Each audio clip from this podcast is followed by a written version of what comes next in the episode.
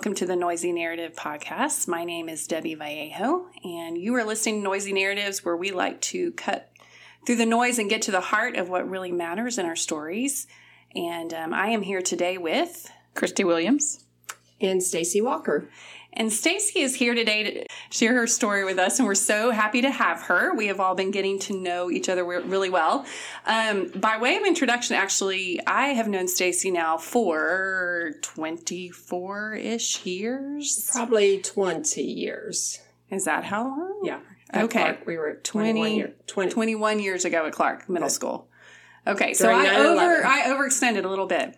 So we were um, we first met each other. I opened Clark Middle School, and then you came the second year, I think. I came the Should year I? of 9 11. That's right. My first the year of teaching. Year. And um, so I had my first month in middle school with those kids. Um, yeah. Basically, three weeks after it started yeah. is when 9 11 happened. So yeah, so it That's was right. I'd forgotten that. It yeah. was it was it was an intense, intense school day, yeah. and we had yeah. some kids in our school whose parents were actually on business flights. Yes, who mine, we had to pull them into. One of mine was on on the business flight, and it was pretty traumatic for for her and our whole class. Yeah, I remember wow. that. I'd, I'd forgotten that when you said that. That was the that is the year you came. I need I more. Mean, can I share more detail about that? Like, did she end up finding her dad or mom? Yes, or all the parents. We can't just leave that hanging out sorry. there. Yeah. sorry. all, all the parents of the kids that um, were impacted that day as potentially being on those flights, all those parents ended up being fine. Okay, they were not. Yes. Yeah. Okay, good. Um, it was just a situation where they couldn't get a hold of their yes. parents, and they knew they were on flights that day, and they knew they were in that area. There was even one from New York. Yeah, um, yeah. But Ooh. it was they ended up scary. Yeah, I can even scary. remember their names. I bet know? you can. I mean, it's yep. that's how intense mm-hmm. it was. Well, and you just oh, you felt for them. Oh my goodness. And then, I mean, of course. I mean, no learning's getting done that day. No, just holding no, hands and shocked. hugged. And, right. Uh-huh. Oh. Um, but yes, that was the first year we met because we were both teaching there or working there. Um, and I was working, I was the technology facilitator there for the campus, and you were running the the um, first year video production class. Yes, yeah. video production lab. And that we got to know each other really well, trying to fix all those computers. First time we had Macs in the district, That's and right. there was no um, no one, none, no. and I had never worked with Macs like ever, and yeah. I'm the technology person. Stacy's like, I'm all, I don't know. Let's see, figure this out. Let's figure it out together. And your keep on the first day. Yeah, they didn't even have an instruction book on that Mac. You had no. to get it online, and then we didn't have internet to that line. That's so right. We it, just, was, it, was, it, it was. It was an interesting year. It was an interesting year. I decided to quit after that year. No, I was pregnant. I stayed home with my baby after that year, but still, um, it was an interesting year. But that's how Stacy and I met, and then we didn't see each other for a while, off and on mm-hmm. for years, and then um, you guys started attending. We started attending. I can't remember wh- which one of us came here first to Frisco First Baptist, um, but we ran you into each other did. one day, yeah. and we were like, "Stacy, yeah. Debbie." anyway, um, and this year we're doing a Bible study together, which has been so much fun. Yes, it has. So Stacy though is here today to just kind of share part of her testimony with us. Um, it probably it'll get a little intense at times, but there's so much hope at the end of this story or in the middle of the story, this right now part of the story, that um, we just felt like your testimony could really benefit others to hear your story. So tell us first of all a little bit about yourself. Now, like what do you do and what's your family like? How long you were on hold kind of for stuff. today? Yeah. Okay. well, um,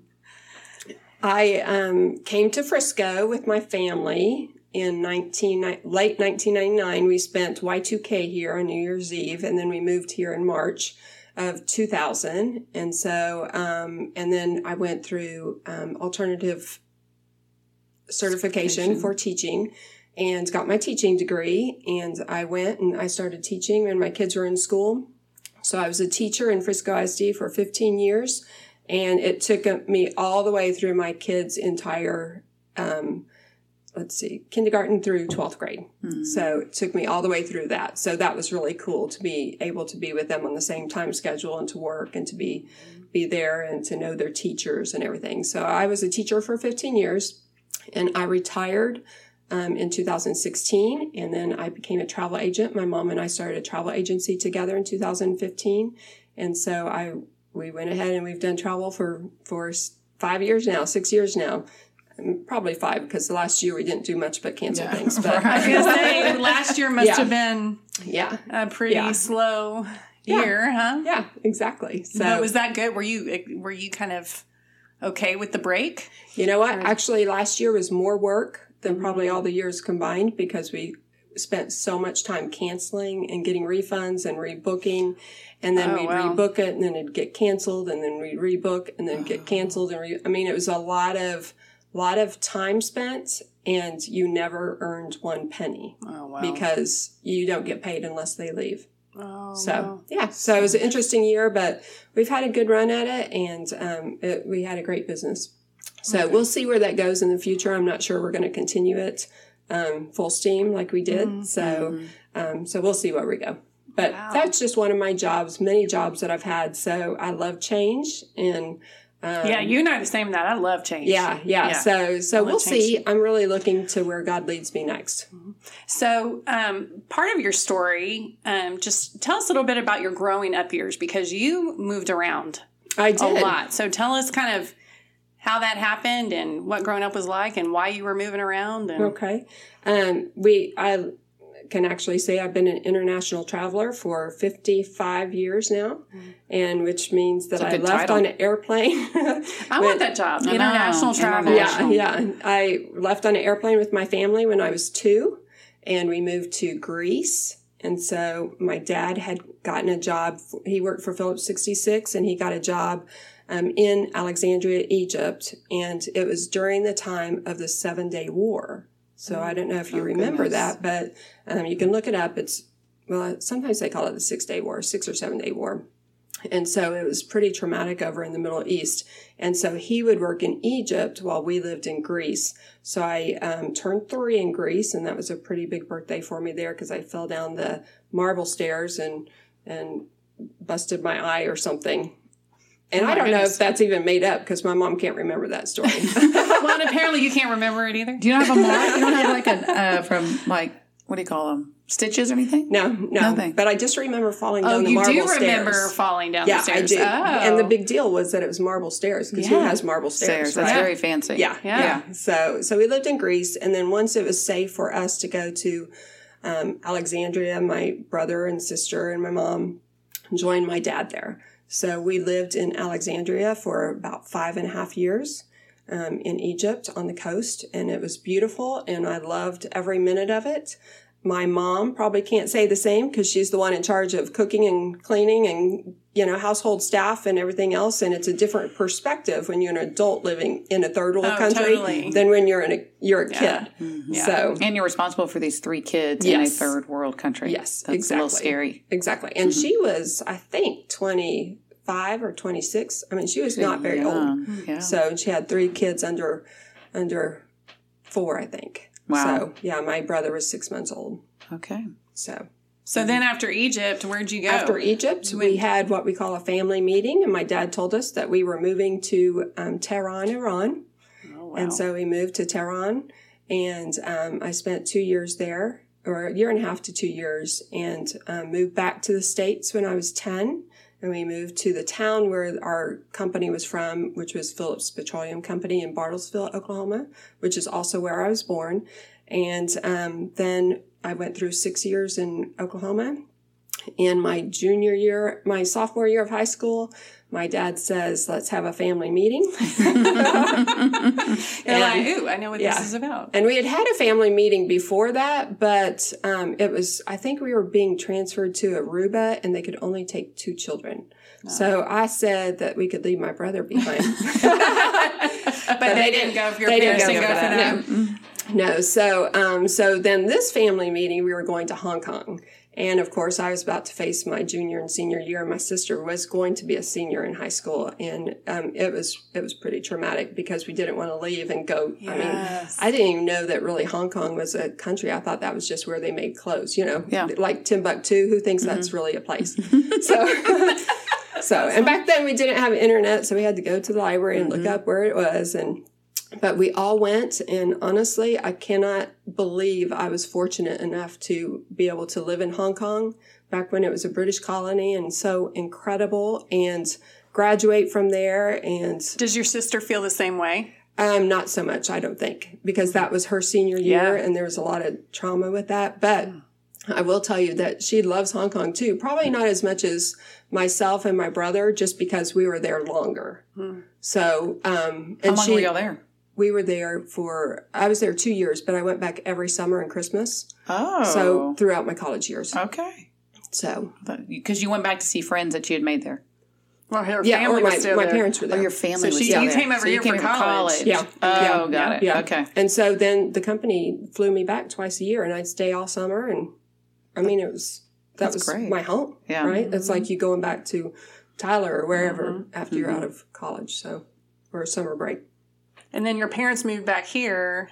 Um, actually, they, we all moved back here. Yeah. Mm-hmm. And then I was a journeyman overseas.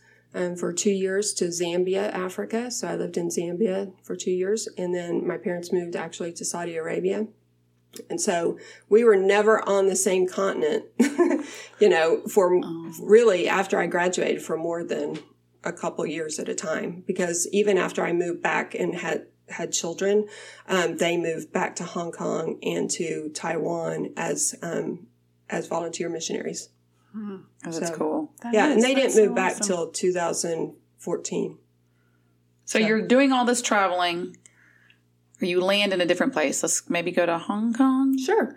Um, family issues might come up there. Yeah, we had some definite family issues. Um, I think Hong Kong is a beautiful country and it has lots to offer. But when you're when you're a kid, you're faced with a lot of um, things that aren't very godly. Mm-hmm. And so we did have some family issues there. And um, um, How do you handle those family? How did you handle those issues? Um, well, my parents. Um, oh man, it, that's a that's a tough story. um, you know that may be another podcast. Yeah. We're like, let's branch off on that. Well, there, one of the one things, the big part of your testimony we want to talk about today was your just your struggle with an eating disorder. yes. And so part of what you have kind of shared before is just um, some of how you dealt with things physically and emotionally um, with some of the just changes in the family um, dynamics and everything was you did develop an eating disorder at one point. So can you talk to us a little bit about how that happened when Sure. that started? Sure. Um, I will say that, you know, living in those countries, especially in the Middle East countries, um, where you are different, but you're the same. So I'm talking about maybe a physicality as far as um, I had dark hair, just like the Middle Easterners. So I, I looked, you know, I didn't look like them, but I had that dark hair. And one of my first memories was I had a little girlfriend who had blonde hair and who talked about how you know blondes have more fun. Watch this, and and she walked over to this group of men, and I walked over with them, and they paid all the attention on her because of the blonde hair. So. So, not that that was a big deal in this story, but that sets up the fact that, you know, I was always conscious of, of why I was not different and I was, I was a little chunky growing up. And so I had a problem with, um, maybe, um, my self-esteem. And so that self-esteem translated to my little chunkiness. And then I went into, um, just always being worried about what I look like. So when I went to college, so fast forward like 15 years, when I went to college, um, you know, you always gain the 15, 20, Yeah. 40, 15, 40 pounds, the freshman 15. Yes. And so I definitely did that. And so I was already having some issues um, with gaining that weight. And um, we had some some problems in our family with some issues that had come through from Hong Kong, from our Hong Kong days. And so when my parents were still overseas at that time, it led to me being the person in charge of the family issues, whether I wanted to be or not. It just was the fact that they were still in Hong Kong and I was in the States. And then was your your sister was in the states and your brother too? Yes. Okay, we so were all, three, of you were here in college. Okay. That's correct. So I think when you have some family dynamics like that, that, you know, are pretty painful to go through, um, you know, and I, I don't know how much of that story I can go into and feel comfortable with just because of the known parties. And, um, so, so actually what I just want to say is that we did have some issues and we were working through them. I was a mm-hmm. 17 year old child, basically, at Baylor University and dealing with a lot of things that none of my friends were dealing with. It wasn't your typical college student thing that I was dealing with. And most of them wouldn't even understand. A lot of them had not even probably lived out of the United States. Oh, absolutely. Not very many people understood me at that point because yeah. I was a very different person than they were. Mm-hmm. I looked like them. I sounded like them, but I was not like them inside. Mm-hmm. So, so you have a lot of dynamics going on there. Yeah. So naturally, since I'd already had problems with my weight, I'd lost the weight, but I was starting to so you lose, you get gain your freshman 15, you lose it, you feel really good about it because you think you've got it going on. And then all of a sudden I was starting to, to gain weight again because I was mm. eating so much. And so at that point, I don't know how I even knew about bulimia. I definitely knew about anorexia because there are a lot of girls at Baylor who were pretty much going through that. Um, but bulimia, I thought, well, I can do that. I don't think I can starve myself to death because I love food, mm-hmm. but I definitely think I could have bulimia because I like food and then it'll just take off weight. Well, I think that is a huge misconception about bulimia, which I didn't know at the time. I didn't know that when you have bulimia and you eat so much food that you can never get rid of the caloric intake that you had. I didn't know that it could mess with your, you know, child's bearing. Mm. Um, oh, I didn't know that. Yeah, you you can mess up your body so severely mm-hmm. that it is it becomes a bigger issue than it is the food. Mm-hmm. And I will say that bulimia is really not about the food. Bulimia is really about the issues that you're dealing with that you can control. You can control, control. your food, but you can't control some of those issues. Mm-hmm. So, would you feel like because you were saying you love food, were you like an emotional eater? Yes. So yes. then depending on you would even overeat when you emotionally were sad or because I tend to be the opposite. Like when I'm stressed or sad, yeah, or angry, like I can't eat. Like I feel like yeah, my I'm sister's nauseous. Like it's I'm like Stacy. I'm like, where's the food? and then, but I have another. My other sister would say she was like, it, she's the absolute opposite. Yeah. Like she yeah. is tends to be an emotional eater. So, um, which again, neither one is. I mean, right. is a good thing. Right. We just you know what you where you're right. where you lie and right. you deal accordingly, right? And so, what you're saying then is a 17 year old. Mm-hmm. I'm going through all this my parents are in Hong Kong. I'm in Baylor. I'm much different. There's element of culture shock for sure. Absolutely. Right? Um, I'm seeing all these people act. They look like they've got it together, and they're this way. I'm nothing like them on the inside. If they only knew.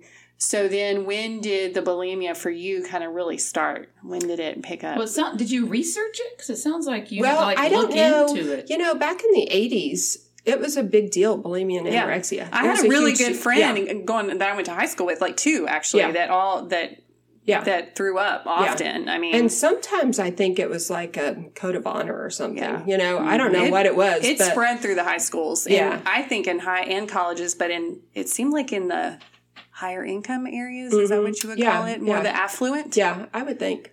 I would think. Um, but but I would say this did not start until my junior year of college. So do you remember like your first time binging? Yes.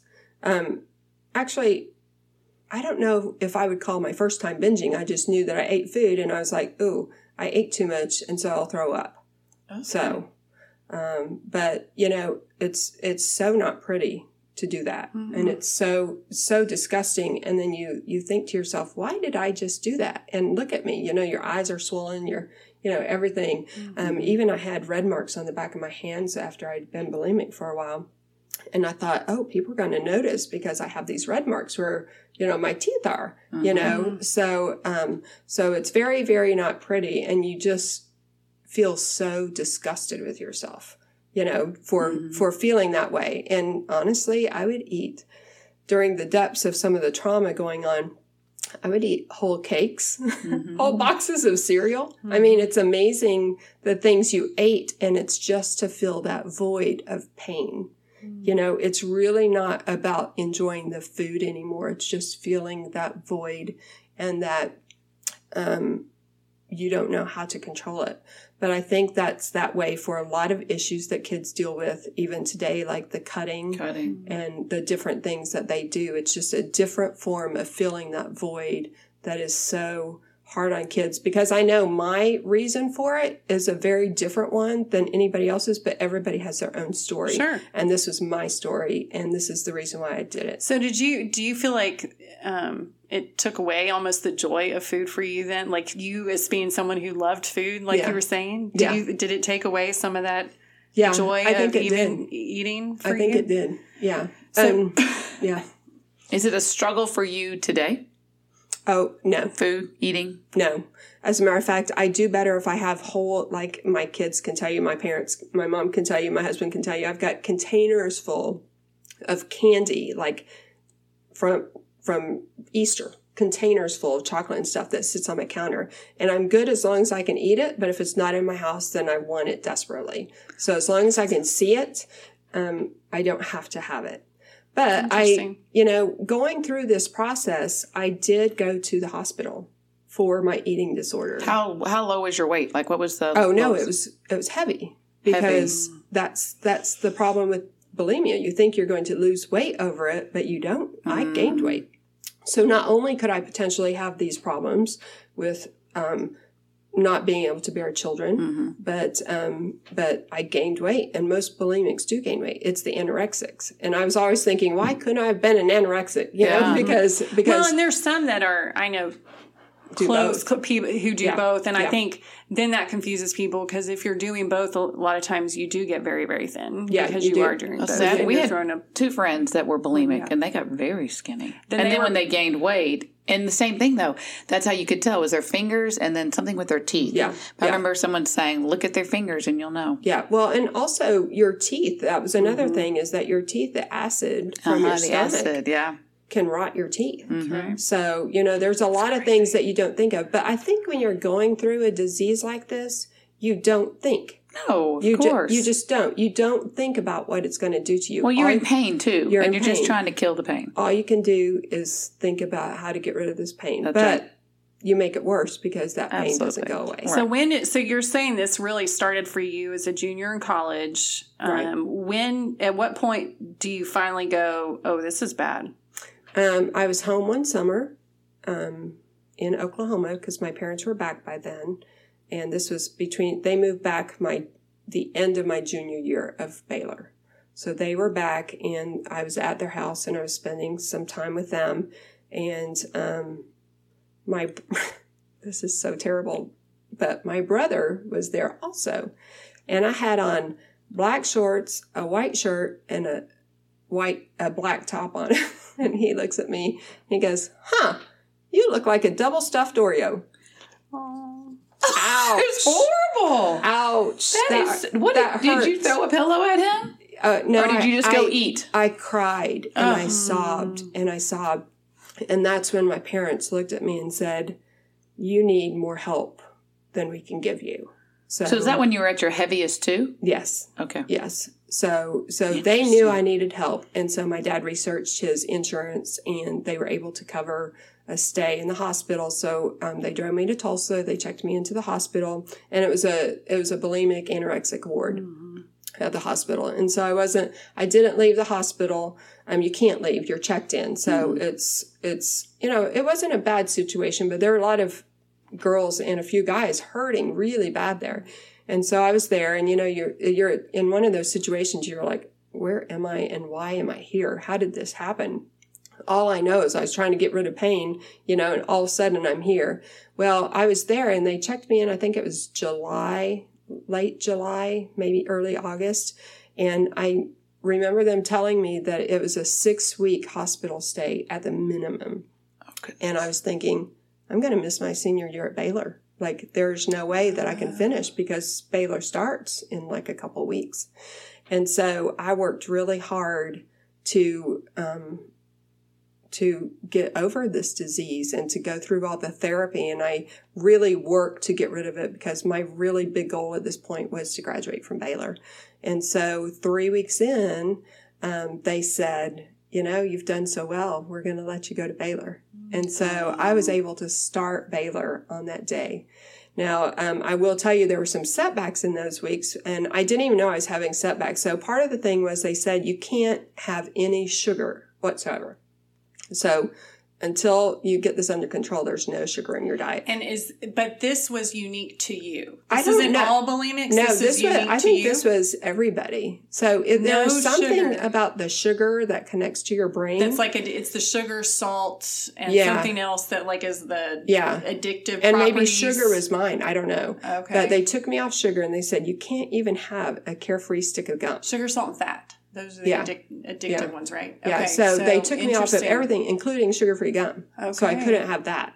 So I was fine with that, but I know it worked because I was triggered when we went down to the cafeteria and we had a special day out and they took us to the cafeteria. Otherwise, all the food was monitored and they took us, you know, they brought it to our rooms and they took me down to the cafeteria and they had um, honey glazed ham.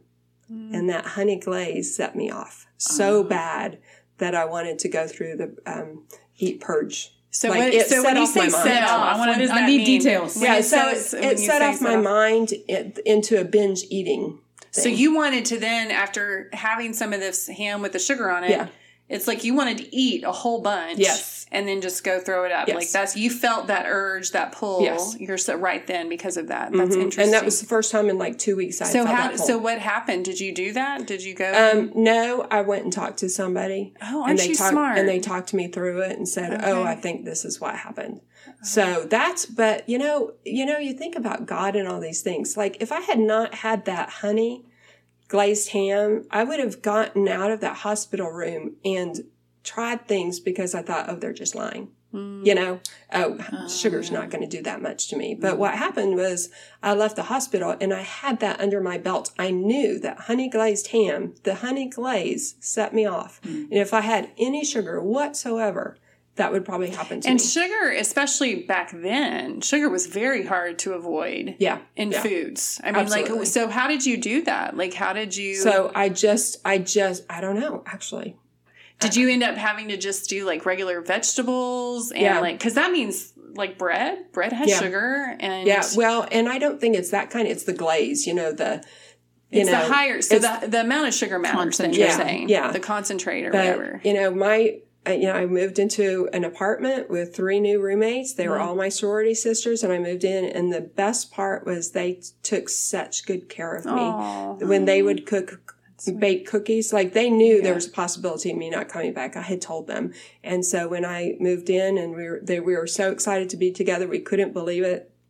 And when they made um, chocolate chip cookies, they would make me a batch of popcorn. When they did this, they would bring me peanuts. So they they took whatever that was and they gave me an alternative. So Oh, I thought sweet. I thought that was really awesome. Be- Mhm. And that's another way that God puts people into your life that you, you know, you chose these Mhm. people to be your roommates, you know, six months ago. And all of a sudden this person is exactly where they want to be because God put them there. Mhm. So were you ever that time. angry that they Mhm. were making chocolate chip cookies to begin with? No, because remember, I wanted to be well. Mm-hmm. I wanted to be well. That was something that I, I really desired because that, the bulimia was, I just thought it was awful and I couldn't believe I was in that situation. And I never wanted to go back to it. So how Um, did you? So then, because of that, you were able to pretty much just tell your mind, "I want, I, I don't want to stand out. So I would rather just eat something different than say, please don't make these around me at all." Well, I don't I don't believe that would be fair to them. It's not fair to them. They're they don't have that disease. But I think there's an element of maturity there, though, in you that is not always there for other people. Like I think that's you made that leap as a young college kid recovering from a disease. Like, what do you attribute that to? God, the whole Oh, thing. okay. And you know when you Yeah. go through this thing, you go, so why did I have that? Why why Mm. was I you know, what was so bad that I had to go through that for? Like, I don't even understand why that was a thing in my life. However, you don't know the whole pieces of the puzzle. Mhm. You know, God is up there with his Now, I always think of it as a giant jigsaw puzzle, and he's just putting piece to piece to piece, and oh, that doesn't fit there quite yet. You know, have to wait for this piece. I always think of that as a jigsaw puzzle, and I can't wait to see how my jigsaw puzzle worked out when I get to heaven. Yeah. Wait, side note. I think it is a sign of maturity, but I think it is the way you and I are both thinking. Like you didn't want them to not make cookies, or mm-hmm. I think we're so jaded by today's society. Yeah. because we're so. Well, and I know people though in her mm. situation Yeah. that responded so differently than that. Oh, that it see, was I- such yeah. a battle of everybody Them being around mad? them being mad at everybody for not adjusting. Oh. And so just because they were still struggling so much with but you're right, today's society I think for as kind well of skewed too, us a bit to be like, well, skewed you're not supposed to. Then we have to have. But I will literally gluten free but, I this if you're gonna have this. I know a couple that have been that have had significant struggles in these areas, and their families um, are still kind of dealing with this idea that everyone has to adjust because I'm, you know, this is still so hard for me. God, And you it's want years and push years back out. on that a little bit. But it's um so that's why just for you to come up with it on your own that hey, I I don't want everyone to have to adjust around me because that's part of me being better Yeah, is being able to interact with people in a way yeah, that doesn't cause everyone else to have to um, feel the repercussions of this um, as much, you know, as I and so I that just stood out to me. That's why I was like, it totally, it totally did. but it also made me a normal senior in Yeah. college too. You got So- to experience. I got to experience Yeah. normalcy. No Mm-hmm. one tiptoed around me. No one had to feel like they had to tiptoe around me. And I lived a normal life. I don't even know that anybody else knew besides my roommates that I had an eating disorder. They may have, but they, we certainly didn't talk about it. You know, it wasn't Yeah. something that they were like, Oh, you're doing so good. My roommates would say that to me, but nobody, you know, I don't, and they may have. I just, you know, it's been a long time, but I just can't remember that it was a big issue. That's so, interesting. And I and I had friend good friends in high school, really good friends. I still remember my mom like she would um like uh, one good friend in particular, she would come stay with me, spend the night sometimes, and I she'd take a shower or whatever and kind of she'd been throwing up and Yeah. my mom knew. Because you You can can see. You can see. So she'd come out and I remember coming out of the bathroom one time, my mom just giving her a big hug. You know, then she just started crying. Yeah. And that was it. I Yeah. mean, but it is like you talk about the pain that nobody sees. So then that does end up because with my friends, I remember that was part of it. There was just pain nobody mm-hmm. saw. Right. So how did you in the end you do have to still go back to what caused this in the first place. So how Right. did you go back? When did you start doing that work? Like how did you Well, go back that was in the hospital. I think that was in the hospital. And I can't say I never binge threw up, but it wasn't to the extent. But what It about like the emotional esteem, this health self esteem issues you're saying that kind of Yeah. started propelling you to that? When did Yeah. you? So you felt like the time in the hospital pretty much addressed I think it did. issues. I think I, I worked really hard in the hospital to address the issues and to get through them. I mean, I knew my time was was so tender in my this was this was taking my goal and throwing it all away. Mm. And I didn't I wanted to graduate from Baylor. I loved Baylor. I loved being there. And to miss my senior year where that was the best year of them all and I had such good friends at that point and um, such good roommates, I didn't want to miss that. And so I so I did. I put in the work to get that done.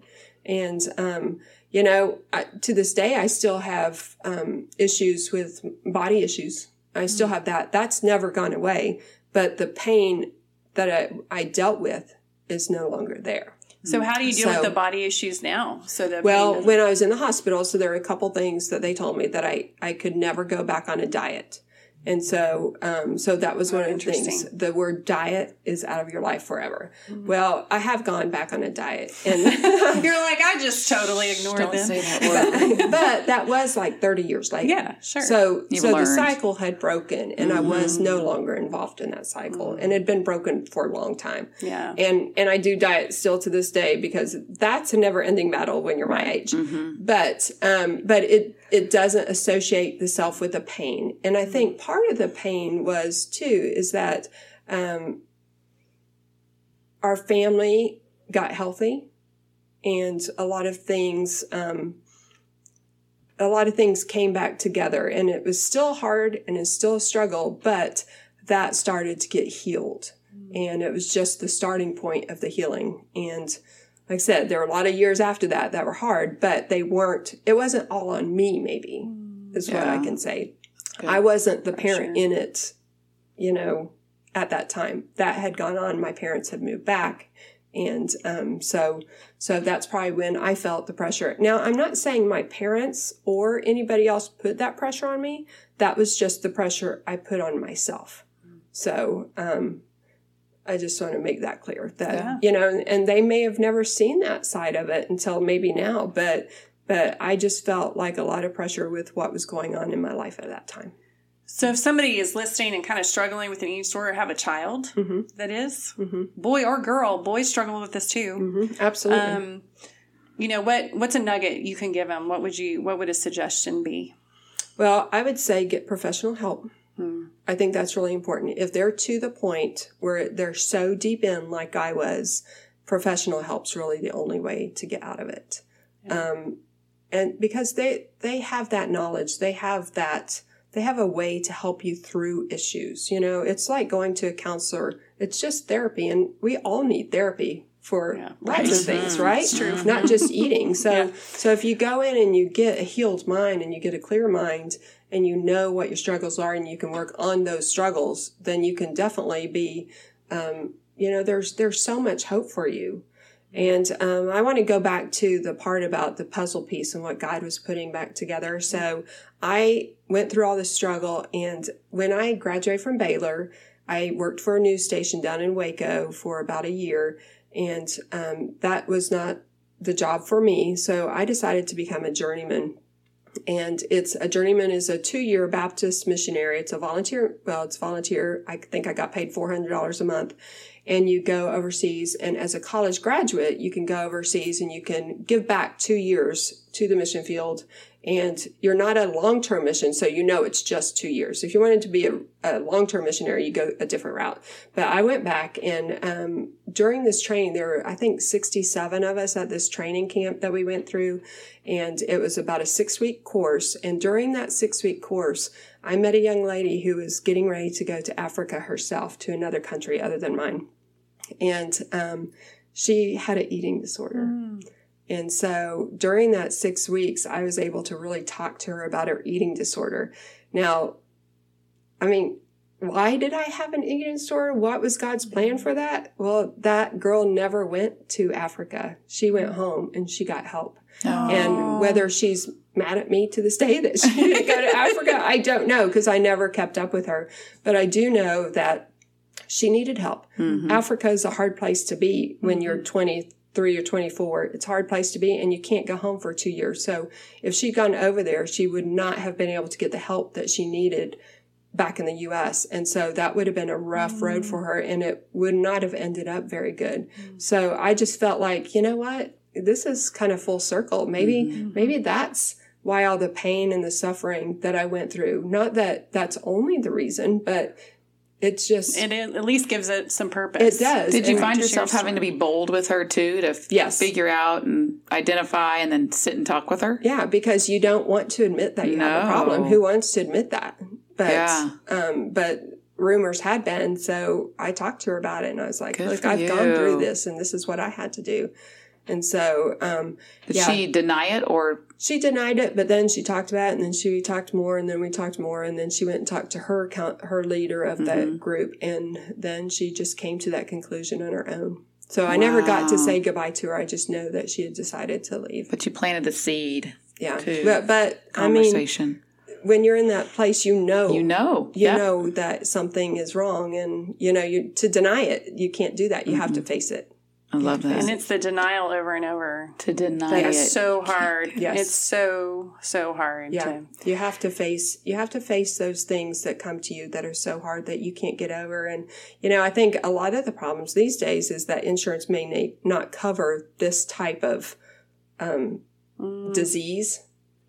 You know, because it is a disease. So I don't know if it did cover. it. I was fortunate that it did cover it with my parents' insurance. well, the ones I, I mean, you're right because then you go is getting help sometimes out of the reach burden, if it's more so of a burden, expensive. expensive. Yeah, Right. and that's that's sad to think about too Yeah. for people. But I mean, so what is the hope in your story? The hope in my story is that, you know, God is so good Yeah, on so Yeah. many different levels. yeah, And um, just because you're, if you're in this situation and you're in a valley, doesn't mean that there's not a mountain out there. yeah, You know, and and that valley, when you're going through it, I'm making this story seem very easy and very, you know, oh, no big deal. But it was a huge deal, huge. But um, but God healed me from that horrible disease, and He He you know look look at all the things I got to do. I Yeah. I got to go to Africa as a missionary for two years. I've had two beautiful children, you know, a husband, a family who loves me, and I love them, and you know there there is hope out there, but you have to find help. It's not just going to come by by wishing it away. Yeah. I thought I could wish it away, but you can't. You got to turn Mm-hmm. to God, and you got to turn to to professional help. You gotta face it. I like what you said. You I have to face too. it. Thank you so much, Stacy, for Mhm. sharing your story. We appreciate Anytime. it so much. We've enjoyed having you very much. So thank you. You're Um, welcome. And if anybody wants to talk to me about it, There you, you know, go. You feel heard it free here. to reach out, and um, Debbie would have my number if That's you need it. that's right. We can Debbie you or can Christy. you can um, get to us through the Noisy Narrative website or even at Frisco Mm-hmm. First Church. Um, either one of those, you can contact us, and we will put you in touch with Stacy or help you get some point of contacts or whatever. So yeah, absolutely. But um, until next time, everybody, thanks for listening. This is Noisy Narratives out. Bye.